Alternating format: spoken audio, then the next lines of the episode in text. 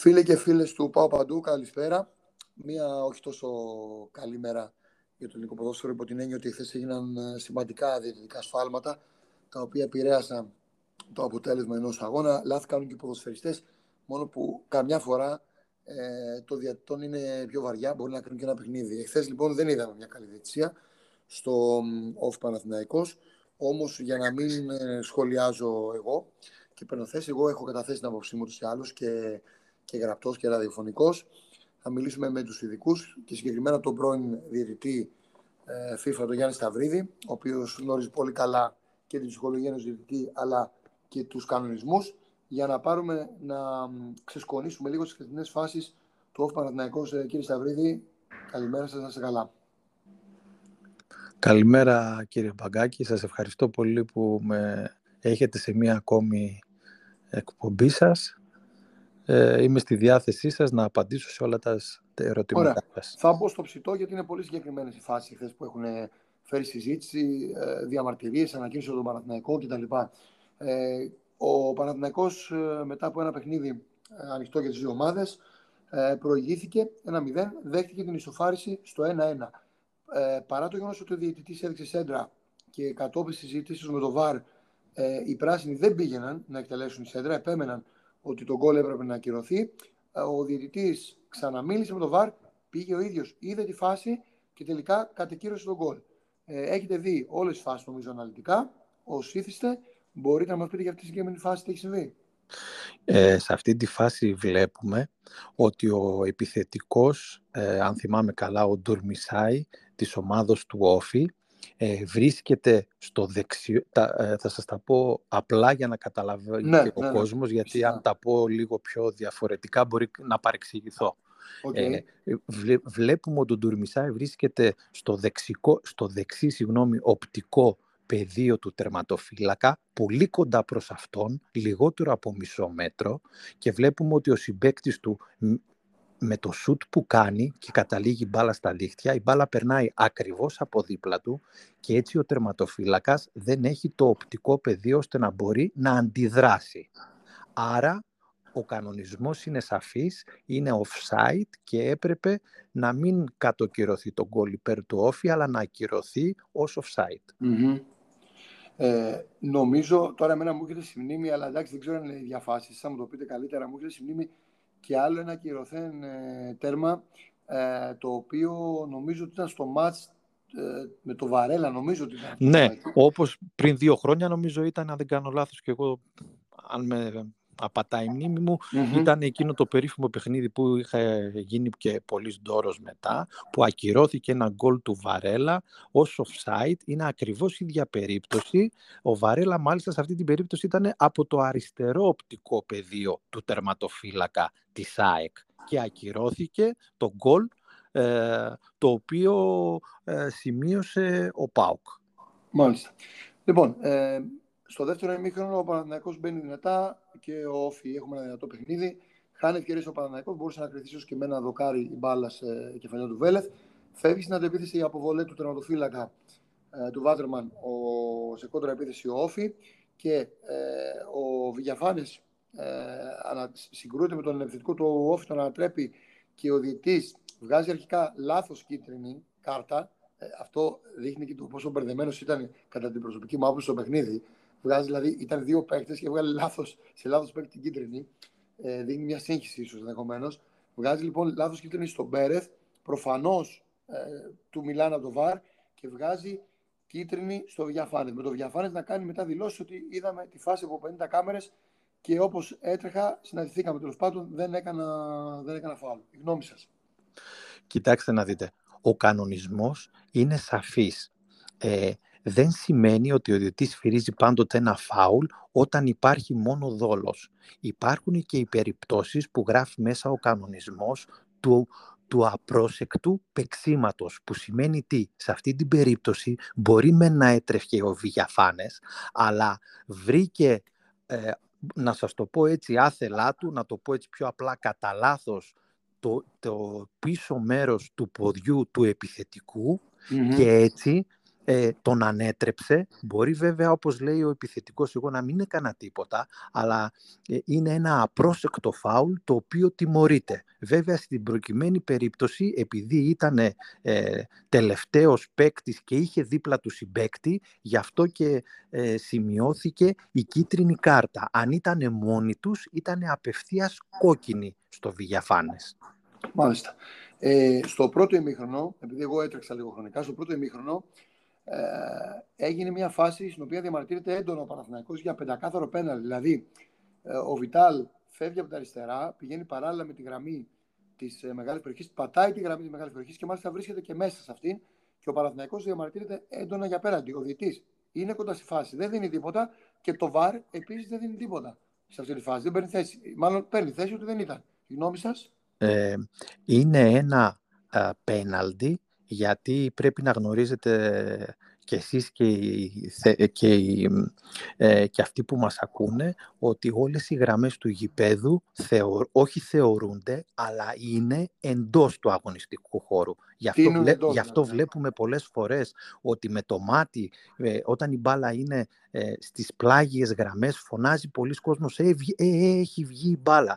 Αλλά η μπάλα λέει ο κανονισμός πρέπει να είναι εξ ολοκλήρου εκτός των γραμμών. Και αυτό είναι και ο λόγος ο οποίος ο κανονισμός λέει ότι όλες οι γραμμές του γηπέδου περιμετρικά είναι εντός του αγωνιστικού χώρου. Στη φάση τώρα του ε, Παλάσιος βλέπουμε ότι ο αμυντικός πατάει πάνω στη γραμμή, ο επιθετικός είναι μέσα στη μεγάλη περιοχή, τον ανατρέπει, άρα έχουμε πέναλτι. Που σωστός δεν δόθηκε από το διαιτητή. Όχι, που σωστός, που λάθος δεν δόθηκε το διαιτητή. Συγγνώμη, ναι.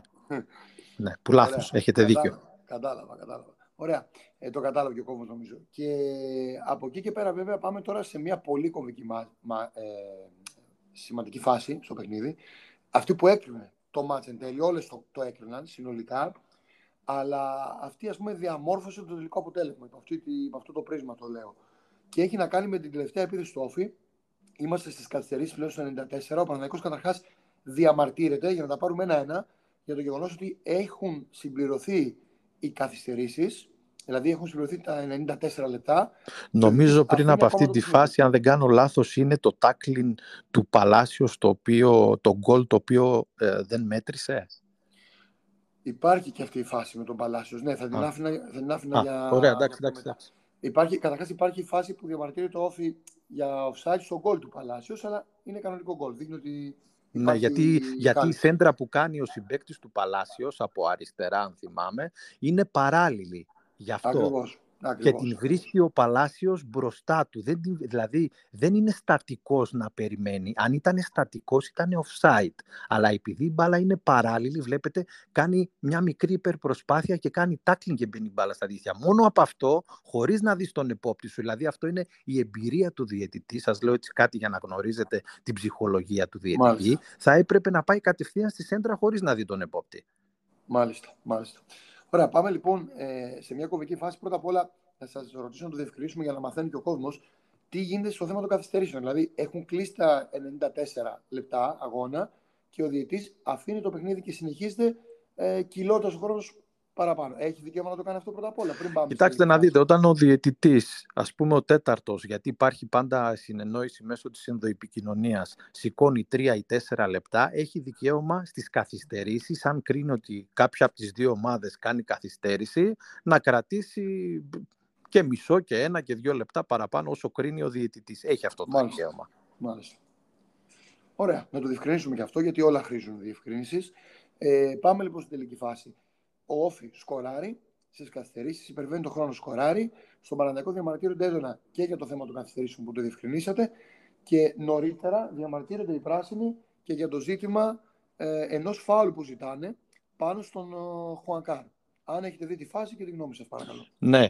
Ε, έτσι, έτσι πως βλέπαμε το παιχνίδι από τη δεξιά πλευρά, μπροστά δηλαδή από τον δεύτερο βοηθό διαιτητή, γίνεται ένα πλάγιο εκτελείται από τον Όφη, ε, ε, επιτιθέμενη ομάδα είναι ο Όφη, αμυνόμενη ήταν ο Παναθηναϊκός. Ναι, ναι. Εκτελείται το πλάγιο και δεν θυμάμαι ποιος παίκτης του όφη επιθετικός. Νομίζω ενώ... ότι είναι ο Τωράλ, με επιφύλαξη νομίζω ότι είναι ο Τωράλ. Ναι, και εγώ μην παρεξηγείτε, δεν μπορώ νομίζω να Νομίζω ότι είναι το 21. Ναι.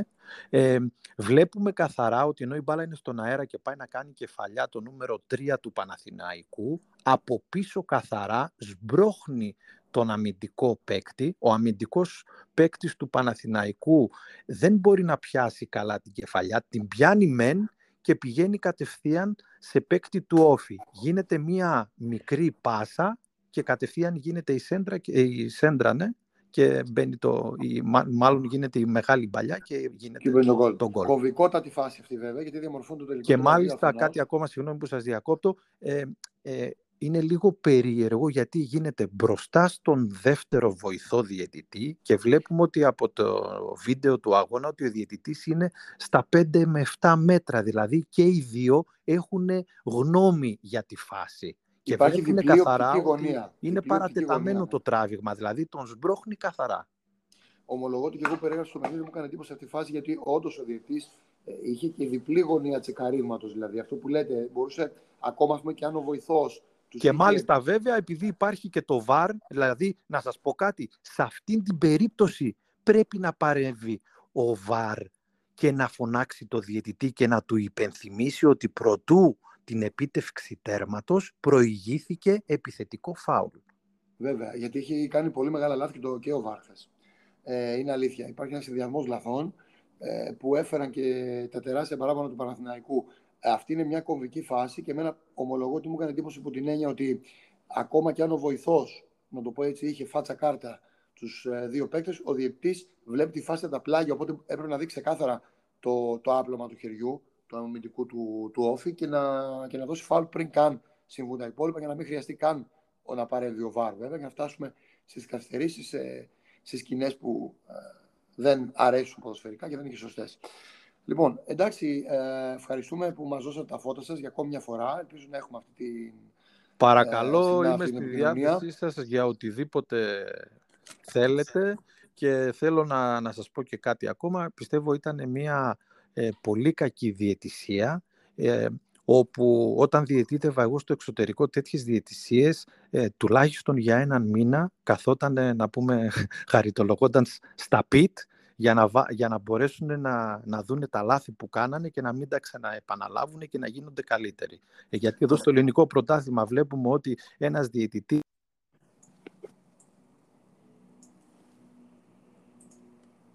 Έκανε μια τρίπλα το ίντερνετ, αλλά για να το κλείσουμε, λέγατε ότι τέτοιου τύπου διαιτησίες στο εξωτερικό ε, τιμωρούνται, αλλά να πω, να προσθέσω και εγώ κάτι άλλο πριν τοποθετηθείτε, ότι τέτοιες διαιτησίες φέρνουν και προβληματισμό στον κόσμο. Οι βαθμοί δεν γυρίζουν πίσω για τις ομάδες, έτσι, όταν μάλιστα γίνονται μάχες που γίνονται στο, στο όριο. Και υπάρχει και μεγάλη αφισβήτηση κατόπιν από τον κόσμο και δικαίως ζητάει μετά και ξένους διαιτητέ. Και σου λένε, εγώ δηλαδή έχω μηνύματα από φίλους του Παναγιακού που μου λένε γιατί δεν έρχονται μόνο ξένοι διαιτητές. Εγώ δεν λέω ότι όλοι οι Έλληνες διαιτητές, είναι μεγάλο θέμα να το συζητήσουμε τώρα. Δεν λέω ότι όλοι οι Έλληνες διαιτητές είναι κακοί, έχει και πολύ καλούς Έλληνες διαιτητές. Όμως τέτοια ε, μάτς, τέτοια κακά μάτς, τέτοια σφυρίγματα, να το πω πολύ απλά κύριε Σταυρίδη, δημιουργούν υποψία στον κόσμο. Κοιτάξτε να δείτε, ε, εγώ έχω πει επανειλημμένος ότι ε, όλοι κρίνονται εκ του αποτελέσματος. Βλέπετε ότι όσοι ξένοι αρχιδιαιτητές και να έχουν έρθει στην Ελλάδα, ε, άλλαξε ο Μανολιός και έβαλε τα λούχα αλλιώς. Δεν έχει αλλάξει κάτι διαφορετικό. Εγώ από την αρχή είμαι αυτός που είπα ότι αυτά τα λεφτά που δίνουν τα υπέρογκα, τα 500.000 που ακούμε, δεν ξέρω εγώ, 400 που παίρνουν σε ένα χρόνο, που παίρνει ένα άτομο, θα μπορούσε να πω έτσι η ΕΠΟ, που οι διαιτητές πλέον είναι υπό τη σκέπη της ΕΠΟ, να δίνονται σε σεμινάρια και σε, και σε πράγματα και σε ανθρώπους ξένους διαιτητές, αρχιδιαιτητές άλλων ομοσπονδιών οι οποίοι θα μπορούν να έρθουν να κάνουν ένα σεμινάριο και, ναι, να, και να δείξουν 4-5 πράγματα γιατί η διαιτησία είναι ένα πράγμα τυποποιημένο. Δεν είναι ένα πράγμα το οποίο είναι να ξέρεις κάτι διαφορετικό. Είναι ο κανονισμός και βάσει αυτόν τον κανονισμό σφυρίζει ένας διαιτητής έναν αγώνα.